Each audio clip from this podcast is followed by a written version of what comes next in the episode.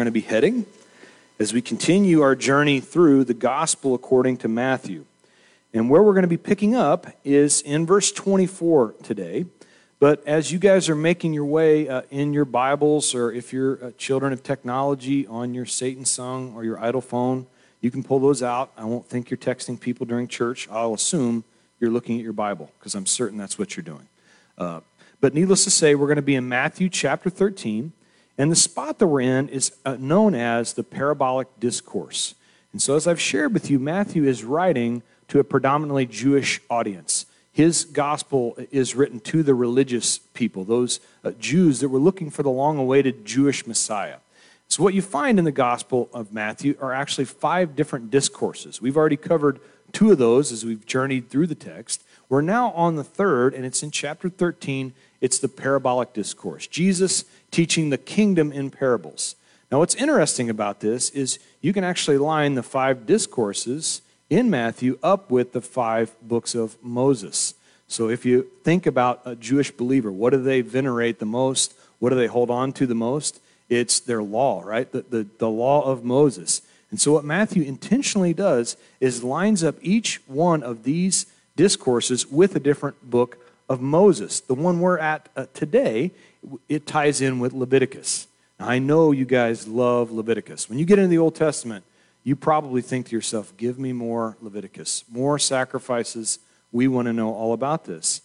And yet, in that book, what we find is there's a theme, and it's this Be holy, for I am holy. That's the theme of the book of Leviticus. It's all about sanctification, it's all about set apartness. And then we come to the parabolic discourse, which is all about sanctification, set apartness, how to live in a world that's fallen, but yet still be set apart. And so you see the ties and the parallels with what we're going to be looking at uh, today and where we uh, covered last week as well. Now, a parable, I shared with you the definition is it's simply an earthly story with a heavenly meaning. It's actually the combination of two Greek words, uh, the first word para, which just means alongside, and the second word bole, which means to cast.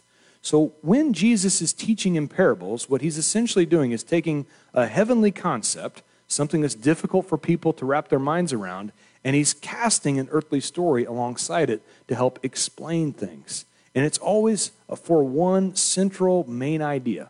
Lots of times, especially for preachers, because not that a preacher would ever embellish, but lots of times we'll try to dig and cut through multiple different possibilities and scenarios. And the reality is about the parables is they were meant to be simple. They were meant to be easy to understand, and Jesus is intentional about the way he teaches. In fact, today he's going to hit the same theme over and over again to try to drive home a point. Now, as I referenced, the book of Leviticus ties together with the parabolic discourse. And, and if you've gone through that book, you know it's, it's actually written for the priests. And, and the reality is, when we read it, we think, well, I'm not a priest, so therefore, why do I have to care about any of these things uh, regarding the priesthood and sanctification and set apartness. Um, but the fact of the matter is, according to Revelation chapter 1, verse 5, uh, you are. And so before we start this morning, I'm going to go there and read exactly what I mean in reference to this idea of being set apart. And from Jesus Christ, verse 5, the faithful witness, the firstborn from the dead, the ruler over the kings of the earth, to him who loved us and washed us from our sins in his own blood and has made us kings and priests to his God and Father. To him be the glory and dominion forever and ever. Amen. So, probably this week, I'm just guessing, there were lots of times you didn't feel like a king and you probably didn't feel like a priest. But the reality is, that's exactly what God said. That's not what you say. You don't get to say that about you. He gets to define that. And if you look at those verse, that verse right there, you notice who's actually doing all the work to make that happen. Um, you don't see your name actually mentioned in there. It's his life that was laid down. It's his blood that was shed, and it's for you and me. It's a gift. So, this is where we are going to be at today. But uh, the kingdom of heaven is the final thing I wanted to point out by way of introduction. Jesus is going to several times mention the kingdom of heaven is at hand. And if you recall back from Matthew 4, he starts his preaching career by saying, Repent, for the kingdom of heaven is at hand. Now, there are other places in the New Testament where you'll see this term, the kingdom of God. And lots of times, at least for me, I thought those two were interchangeable. Kingdom of heaven, kingdom of God, it's all his kingdom. Uh, but I just want to, to share with you a thought before we go into this uh, that you may want to hold on to. I believe they're two distinct things. That the kingdom of heaven that he's talking about is actually the age of the church that's ushered in by his first coming. That as he describes the kingdom of heaven and lays it out, what we're going to find today is there are both uh, true believers in the kingdom of heaven and false believers. And yet, when you go through the New Testament and you see the kingdom of God mentioned, you see not a mention of a false believer. So, as we go through this, uh, keep that in mind. He's describing the church age, the birth and the raising up of the church. So, let's begin with the parable of the wheat and the tares in verse 24. Another parable he put forth to them, saying, The kingdom of heaven is like a man who sowed good seed in the field. But while men slept, his enemy came and sowed tares among the wheat and went his way. But when the grain had sprouted and produced a crop, when the, uh, then the tares also appeared. So the servants of the owner came and said to him, Sir, did you not sow good seed in the field? How then does the how then does it have tares? And he said to them, The enemy has done this. The servants said to him, Do you want us to go and gather them up? But he said, No lest while you gather up the tares, you also uproot the wheat with them. Let both grow together until the harvest, and at that time, the harvest, I will say to the reapers, First gather together the tares and bind them in bundles and burn them, but gather the wheat into my barn. And so Jesus begins once again giving them an agricultural parable. He, he did this because this area of northern Israel was known as an agrarian society. He's giving them stories that make sense to them in their daily lives. We can probably relate here in central Illinois. We know a thing or two about agriculture. Even if we're not involved in it, we see it everywhere we turn, especially every summer. So he gives them a story that they can understand, a simple parable. And in the story, uh, as he's sown good seed, the man has, he refers to the enemy that's come along and sown uh, tares. Now, the tares, uh, Bible scholars believe, are actually a weed called the darnel weed. And the thing that's interesting about the darnel weed is it looks exactly like wheat. You can't tell any difference. In fact, on the, the picture on the right hand side, I've got an example of what a field looks like with both wheat and darnel weed uh, in them. And I would challenge you to tell the difference between. So they look exactly alike, and yet, the difference between the wheat and the darnel weed is the weed does not produce fruit. There is no grain that comes forth from the weed. So, the enemy's attempts here are actually to ruin the crop. That's essentially what he's hoping to do. By going in and scattering these weeds in amongst the good crop, he's hoping to ruin it all. Now, the workers come to the man and they say to him, Would you like us to go in and remove the darnel weeds out of your good crop that we know you planted. And what does the master say? He says, No, I, I don't want you to remove it because he's far more concerned about the wheat than he is darnel. He's far more concerned about the crop at hand. Now, we're going to get into the explanation of this here in just a little bit. But as we go, uh, Jesus is going to continue on this theme with the next parable. Verse 31 Another parable he put forth to them, saying, the kingdom of heaven is like a mustard seed, which a man took and sowed in his field, which indeed is the least of all the seeds. But when it is grown, it is greater than the herbs and becomes a tree, so that the birds of the air come and nest in its branches. And so his second parable, which is tied to the first, he talks about a mustard seed, and this is what he likens the kingdom of heaven to.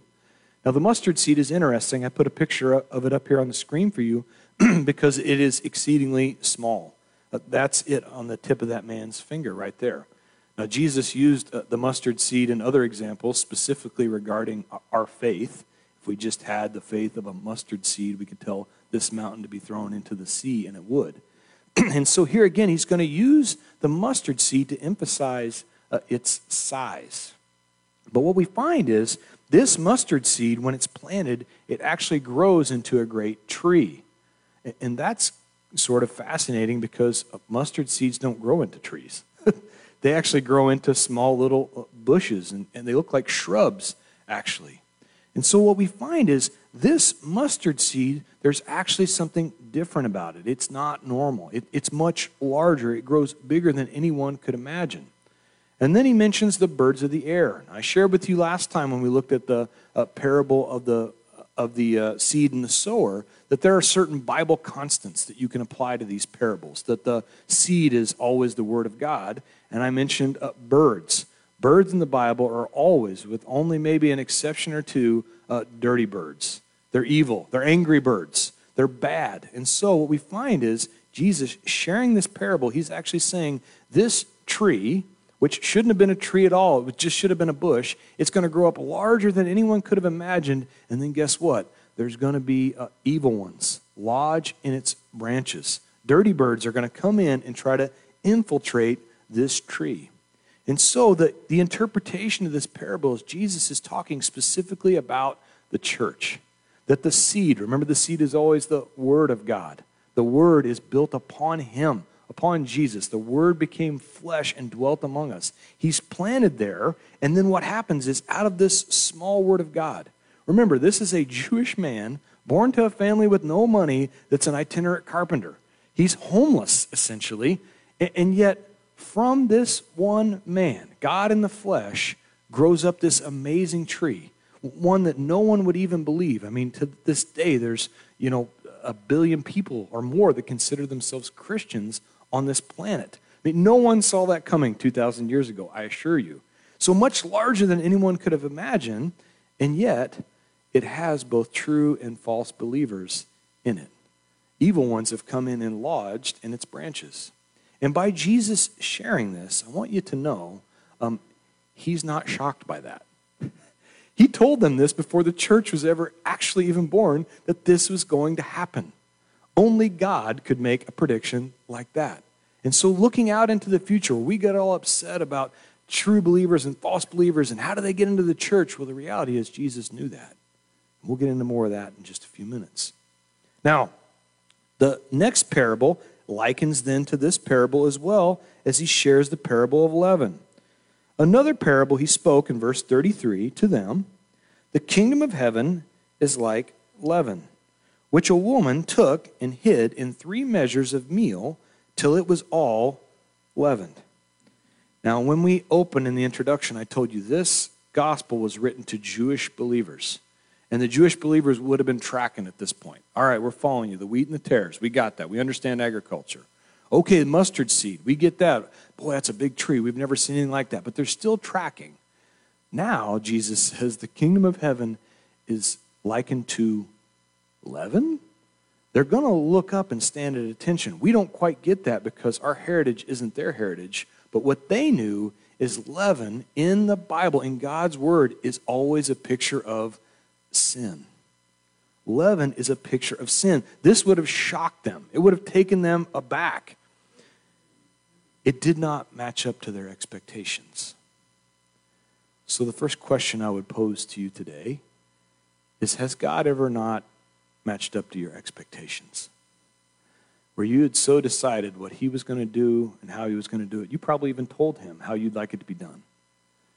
And yet he doesn't have to operate on your or my expectations, not in any way. Because the reality is he has something much bigger in mind. Now, the reason uh, that they were so opposed to leaven it actually comes from Exodus chapter 12. So, as uh, Moses was bringing the children of Israel out of Egypt, God gives him uh, the command of Passover, tells them exactly what to do so their families would be spared. They were to, to uh, sacrifice a Passover lamb, put the blood over their doorpost, and when they do that, the angel of death would actually uh, pass over them. Their house would be saved. That's where the term Passover came from. But they were also told to take bread for their journey without leaven. The idea is they were to remove the sin from their household. They had been integrated with the Egyptian people. The leaven of the Egyptians had entered their household, and they were told to remove it. Get it out, get it away from you. And so here he explains to these people get the leaven out of your camp, and yet Jesus says the kingdom of heaven is likened to leaven. And he is addressing a specific group of people. In Matthew chapter 16, verse 6, what he says there is Beware the leaven of the Pharisees. When he says that, he's talking to this same group of people that he's uh, preaching this parable to. These rule followers, legalistic, religious people. And he's now saying there's a leaven of the Pharisees. Beware of the sin of the Pharisees. And what is that sin? It's legalism, it's rule following. It's putting, keeping track of a list ahead of actually taking care of people and caring for others and having grace and mercy. What does Jesus tell them? Go and learn this, learn mercy. I desire mercy and not sacrifice. And so he calls what the Pharisees do leaven. Now, we're all feeling pretty good about that because uh, we're not Pharisees. I'm guessing there's none of us in here that believes to be a Pharisee.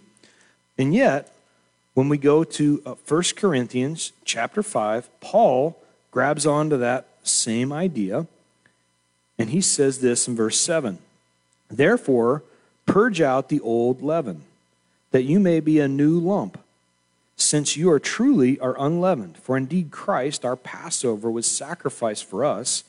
Therefore, let us keep the feast, not with old leaven, nor with the leaven of malice and wickedness, but with the unleavened bread of sincerity and truth.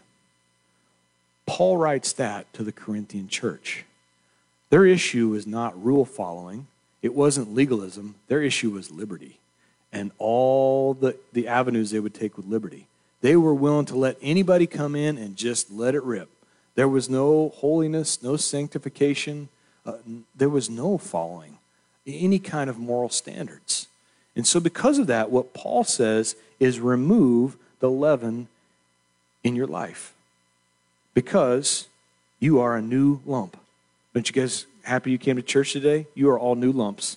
Welcome, Lumpy, to church. Sorry, you got to have a little bit of levity here. So, what we find is in these two scriptures, both items are addressed both legalism and liberty. That the reality of these two is this we hope people come as they are. That's exactly what we're here for. We, we want the kingdom of heaven to look like people who come in here, whatever spot you're in, however you are, come on in, have a seat. Just don't leave as you were. Let the word of God soak in, let it change you from the inside out. That's exactly what we hope to do. And the right approach, the best approach is this it's a combination of truth and love. Uh, John MacArthur said it way better than me because he's way smarter than me.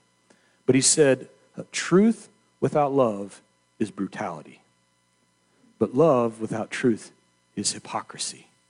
So both of these are what Jesus addressed with the Pharisees. They had all the truth out there. They could, let pe- they could lay people straight when they walked in the doors of their church, but it felt like brutality when people walked in. And so folks didn't follow God. They would just walk away. This is too hard. And yet, the Corinthians, they had, um, they had a little too much liberty. They had what we call hypocrisy. They were not willing to share truth with anyone. They were willing to love everyone, but give them no truth. And so the reality is, uh, they never changed. There was never any movement. There was never any cleaning up, cleansing of any sin whatsoever because it was hypocrisy. And so the, the way we should be as a church, the way we hope to be, is approach people in both love and truth, the way Christ did. If you look at how he interacted, how did he handle the Pharisees? I mean, he came down on them. He was not uh, short to take up an issue with them. Why? Because they were legalists. And he wanted to address their issues of legalism and snap them out of it. And yet, when people were in sin, how did he address it? It was with mercy. The woman caught in adultery in John chapter 8, what's he do? He, he says, Where are your accusers, woman? It's all the accusers left. They were not willing to, to convict her when Jesus said, Whoever's without sin, you throw the first stone. They all left and walked away. But Jesus didn't leave her like that when he said, Woman, neither do I convict you. He said, Go and sin no more. He shared truth with her in love. After he was merciful, he was then truthful and straightforward. And so here we have the kingdom of heaven once again in this parable of leaven. But notice the woman takes the leaven and she hides it in three measures of meal until it is all uh, until it is all leavened. Now, for us, we don't know how big that is. I'm guessing most of you don't have a cup that just says measure on it. And I asked my wife, and she told me the, a pint's a pound the world around. I have no idea what that means when it comes to a measure of flour. So I did what you all do. I asked Google. Google, how much is in a measure? And what I found out was three measures is about enough to feed 120 people bread. It's a big lump of bread. You can feed a lot of people. This is not just taking two loaves of sourdough to your neighbor lady. I mean, there's going to be a whole lot of bread. And what Jesus is saying is the kingdom of heaven is going to grow exceedingly large. There, there are going to be many options. And for lots that come in, Uh, it's going to be the bread of life. It's going to be the very thing that sustains people and carries them through that they can rely on and trust upon. But at the same time, there's going to be corruption. There's going to be fermentation. What does leaven do? It ferments, it breaks down, it degrades, it erodes. And so he's trying to make us aware so that we, we wouldn't be shocked by this. Now, then, the next verse, verse 34, we're going to take a little uh, step back and look at the reason for parables. Verse 34, in all these things, Jesus spoke to the multitude in parables.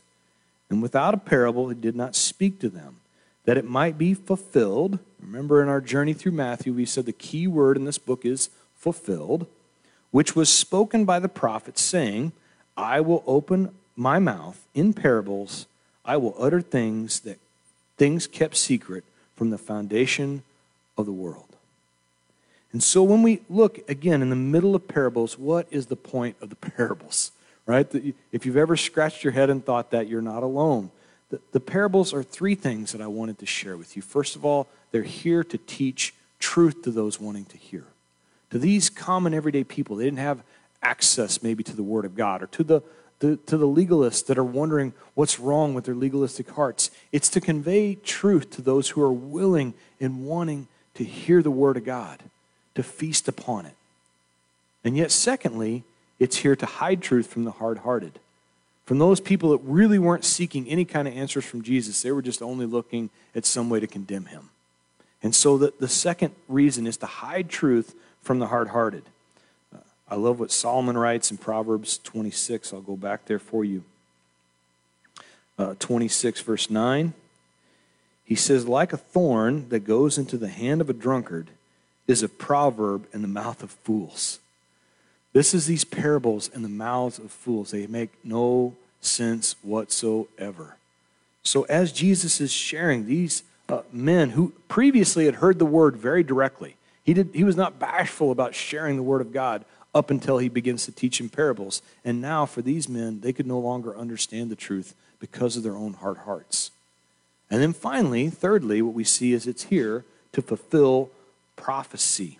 The prophecy spoken I will open my mouth in parables. I will utter things kept secret from the foundation of the world. That's actually a direct quote from Psalm chapter 78, verse 2. But as Jesus fulfills prophecy, what he's also doing is he's revealing God's plan. He's unfolding what was already hidden in their Old Testament text. You probably heard me say it before that the Old Testament concealed is the New Testament revealed. And what he's really doing is taking these Old Testament truths, the things that were already there, but they were hidden. They, they were in spots that they, they couldn't possibly understand. But at his first coming, he begins to reveal himself. And his revelation is something that happens and continues to happen. We continue to get additional revelation. It's progressive, it's not one time for all. He continues to open up the Word of God. Paul addresses this uh, in Ephesians chapter 3. I'll go there with you quickly in verse 1. And he says, For this reason, I, Paul, the prisoner of Christ Jesus, for you Gentiles, if indeed you have heard the dispensation of the grace of God, which was given to me for you, how that by revelation he made known to me the mystery, as I have written already, by which you read, you may understand my knowledge in the mystery of Christ which in other ages was not made known to the sons of men, as it has now been revealed by the Spirit to his holy apostles and prophets. The reason for these parables, the reason for prophecy is so that the, the real truth, the mysteries of God, could actually be given to us, to you and to I. These are not mysteries that were meant to never be solved. These are mysteries that God intended for us to know. And so the reality here is uh, for the church, for the church at hand, is that we were meant, Paul addresses the Gentiles there in Ephesians chapter 3. He's talking about them coming into the saving knowledge of Jesus Christ. What the church was meant to be is attractive, it was meant to actually bring people in. The same way the Jewish people that Matthew's writing to, they were meant to be set apart, not so that they could be an exclusive club that kept everybody out, but instead to be a light, to be inclusive, to bring people in and then show them the ways of God so that they too could be saved. So here we have this uh, beautiful words written in Psalm 78, and, and these were written by the sons of Asaph. Well, the sons of Asaph were actually uh, King David's worship team. So here's King David's worship team, and they're trying to write another contemporary Christian hit. And they're writing out this Psalm 78 that would be sung in temples and in services. And, and as they write this out, I wonder, just thinking about it this week, do you think they knew this was prophecy? Do you think they actually knew that their words were prophetic? Because if you notice where we read here, uh, Matthew didn't write that the sons of Asaph wrote this. He wrote, These were spoken by the prophet, saying that these men were actually speaking prophecy of the Messiah who was to come. And I write that, and I've been thinking about that because do you realize our words matter? The words that we use, the way we speak to one another, the way we don't speak to one another, it matters. And beyond all that, our testimony matters. The way we communicate to the people around us. That as a church, we are called to be set apart, to be attractive, and understanding that it should never surprise us that the world acts like the world acts. They're only acting like the world. We should be more surprised that they don't act that way, frankly. And so the idea here is when you hear the F bomb outside your office, when you hear about the happy hour party when you're invited to go to things that you don't really necessarily want to go to or be a part of because you're trying to change your life, instead of being horribly offended by it, instead of uh, cringing, even if you cringe a little bit on the inside, let it challenge you. Challenge you to be watchful over your words, and then also, how do you share? How do you get involved in their life? They're telling you what's going on just by the way they speak. They're showing you that things aren't all right by the way they act. How do you choose to get involved in their life? Because the reality is, our words matter. Sometimes the words we use, and sometimes the words we don't use. So powerful are our words that I'm going to go with you one more spot to Revelation chapter 12. In Revelation chapter 12, verse 11. And they, being the church, overcame him, that is Satan, by the blood of the Lamb and by the word of their testimony. And they did not love their lives to death. Your words, your testimony, God's work in your life, His story that He's worked out in your life, is the very thing that overcomes the enemy when it's combined with the perfect blood of Jesus. When He washes you and He cleanses you and He's working on your heart, that's the thing that He uses to actually affect other people in their lives. And when you don't want to share it and you're unwilling to share it and it's too hard, the truth is they miss out. Of all the things I've shared here at church, I'd like to believe they've all been profound and everybody's enjoyed all of it. But the truth is, um, when I shared my testimony, it got uh, eight times more hits as a normal Sunday message because it was the very words of life. It was God's story in my life, how He worked things out in me, and people connect with that. And so do not be afraid to share that. Are you going to be convinced by the enemy that my words aren't good enough, that I don't have enough to say, that this couldn't possibly be prophetic in someone's life? Well, yeah, guess what? The sons of Asaph felt that way too. They wrote this a thousand years before Jesus was born. They had no idea they were writing about the Messiah, but their words mattered. So the next time you feel inadequate, unable to share, like maybe your words aren't important enough, I want you to be encouraged by this that I am not what I want to be, but I'm sure not who I was. That's God working things out in your life as He shows you the leaven, those things that you need to push out and press out in your life to work that out. Now, then, finally, as we conclude, Jesus is going to be approached by his disciples, and they're going to ask him to explain the parable of the wheat and the tares. Verse 36. And then Jesus sent the multitude away and went into the house. And his disciples came to him, saying, Explain to us the parable of the tares of the field. And he answered and said to them, He who sows the seed is the Son of Man, and the field is the world. And the good seeds are the sons of the kingdom, that's the wheat. And the tares are the sons of the wicked one. The enemy who sowed them is the devil, and the harvest is the end of the age. And the reapers are the angels. And then verse 40 Therefore, as the tares are gathered and burned in the fire, so it will be at the end of the age. And the Son of Man will send out his angels, and they will gather out of his kingdom and all, all things that offend and those who practice lawlessness. And then verse 42 and will cast them into the furnace of fire. There will be wailing and gnashing of teeth. And then the righteous will shine forth as the sun in the kingdom of their Father. And he who has ears, let him hear. And so, what we see is this simple parable explained by Jesus. And what he is saying, the main point of this that he's trying to convey, is that uh, the Lord is going to judge both false and true believers at the end of the age. That's the singular story we are to take from this that both true and false believers will be judged. But now we have to ask ourselves a few questions. And so we're going to go through this, uh, some, some bullet points. And it starts with this one, there are both true and false believers in church. It's just a reality. Jesus has said it over and over again to try to help us to understand that there are both true and false believers. Now, the first question is Lord, why would you leave them there? Why would you let true believers have to sit next to false believers? Why wouldn't you just remove them, Lord? Get them out of here. What he says in the parable is, I don't want the good ones to be damaged.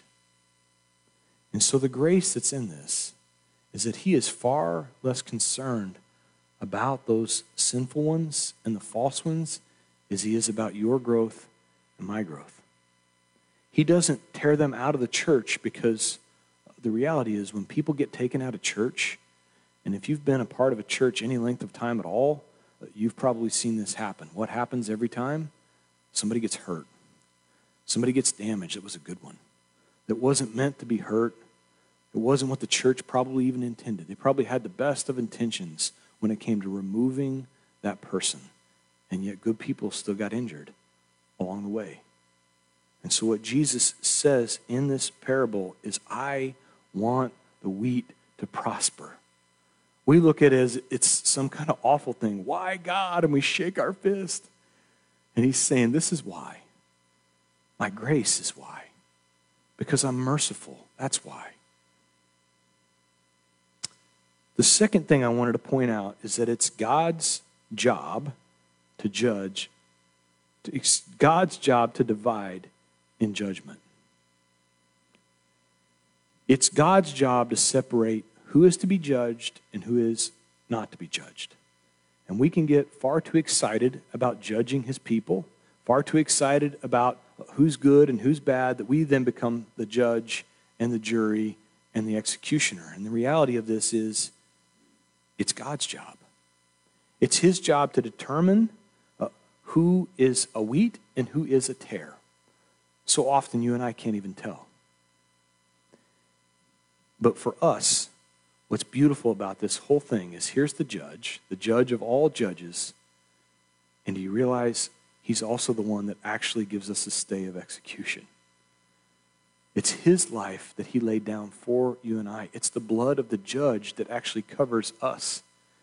And, a little news flash um, we're all guilty. I hate to tell you, you're all guilty. Me too. But the judge says, My blood is sufficient.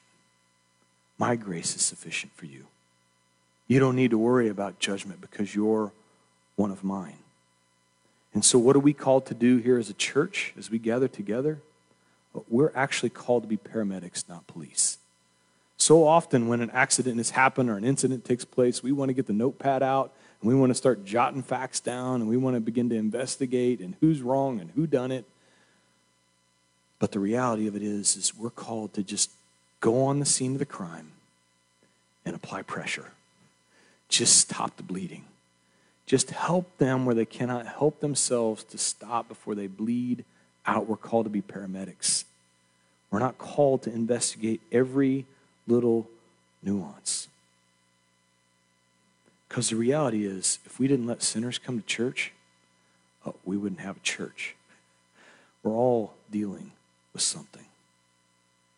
Now, what C.H. Spurgeon says, he says, the outwardly good and the inwardly wicked we must leave for God to judge. Are there people within church that commit sin that we have to address? Absolutely, there is.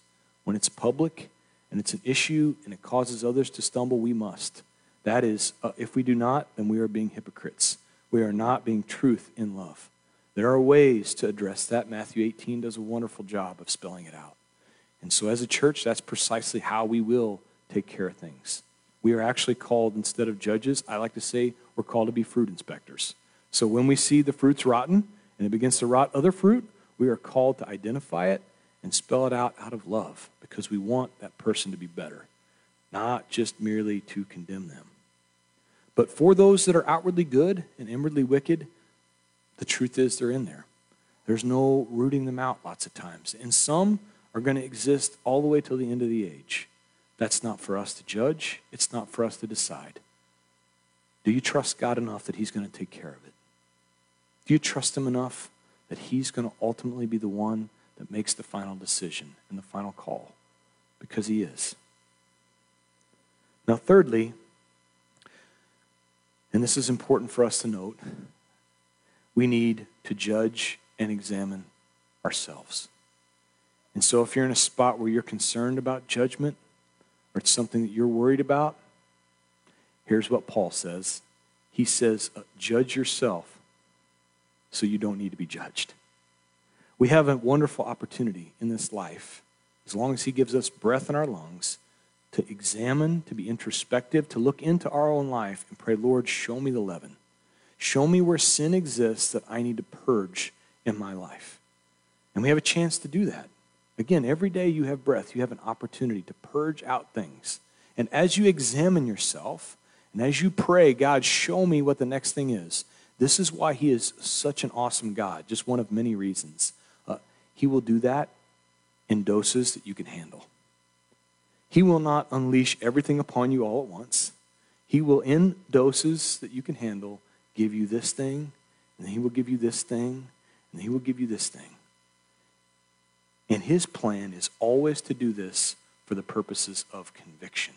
I put a chart up here so you would understand that there is a difference between condemnation, which is precisely what the enemy wants to do, and conviction, which is what's going to take place when you ask the Holy Spirit to look inside your heart and tell you areas you need to change.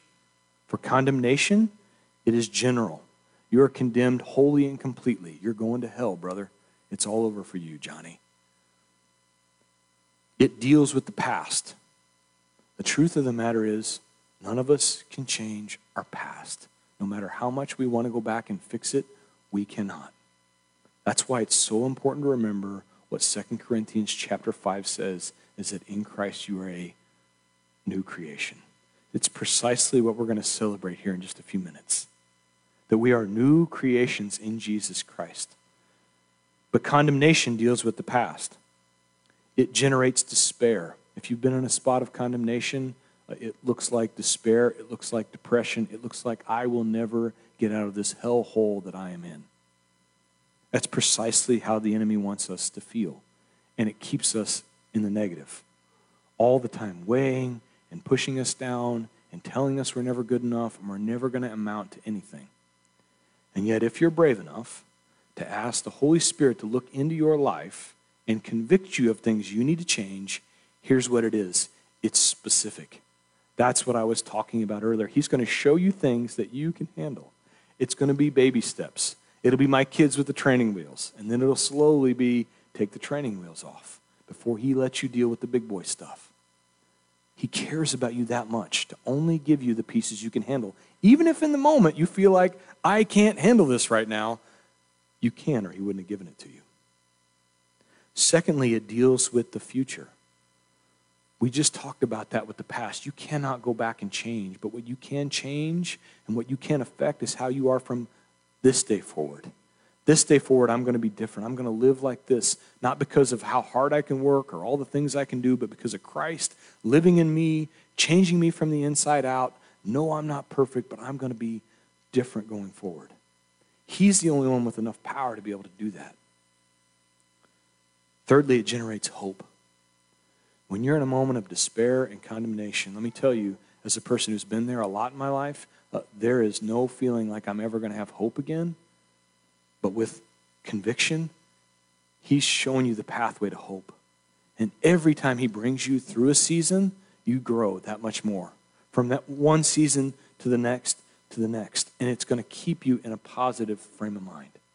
Again, it might hurt a little bit, but it's always for the purpose of keeping you positive and encouraging and to come alongside.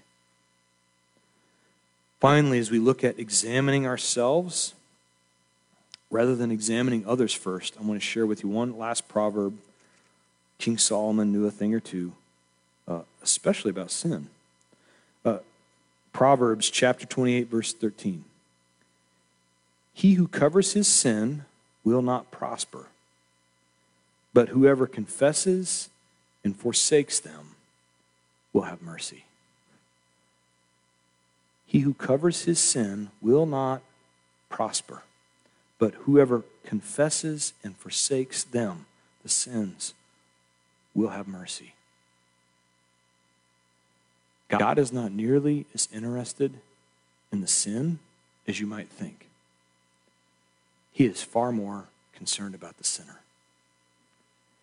He is not shocked. He is not surprised by whatever you have going on in your life. It doesn't catch him off guard. It might catch us off guard, but it never does him. He's always more concerned about the sinner than he ever is the sin. Believe me when I say that. He already died for that thing. He gave his life for that already. That's been dealt with. What he wants now is your heart. That's what he's truly after. And so, as we are called to give him our heart, here's what we're specifically called to do we're called to confess, lay it out there. He already knows it anyway, and then forsake. That's repentance. That's a turning from. Angela does this thing with the kids. This is what repentance looks like. Ready? It's really athletic. Look at that. Just repented, turned away from sin. You see how athletic I am in the swivel stool. That's what repentance looks like. So if you're in here today and you're looking at your life and you know that you're a tare and not wheat, here's the beautiful part about that all you have to do to be wheat is ask. You just have to ask. You just have to confess and forsake. And then what follows is mercy. Not getting what I do deserve. That's the definition of mercy. Not getting what I do deserve. He wants so badly to not give you what you deserve. And so as I look back on my life, I can tell you from personal experience, I have been a tare who sat in church for 35 years. Sunday after Sunday, message after message, I took it in and applied none of it. But through a simple prayer and hands raised in confession and a whole lot of tears, he made me wheat. And do you want to know how you can actually tell the difference between the wheat and the tares at the time of harvest? as the fruit actually comes out, the grain comes out on the head of the wheat, what it does is it gets heavy and then it bows. It bows its head. That's the story Jesus is trying to explain.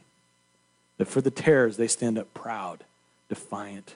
I'll do it my own way. And for those who will not humble themselves in this life, they will be humbled. That's the promise of God. I don't want to see that for anybody, but He is going to judge. Ain't nobody getting away with nothing. That's the reality. But for those who are willing to be changed from the inside out and have real fruit in their life, what does the fruit look like? It looks like love. It looks like love.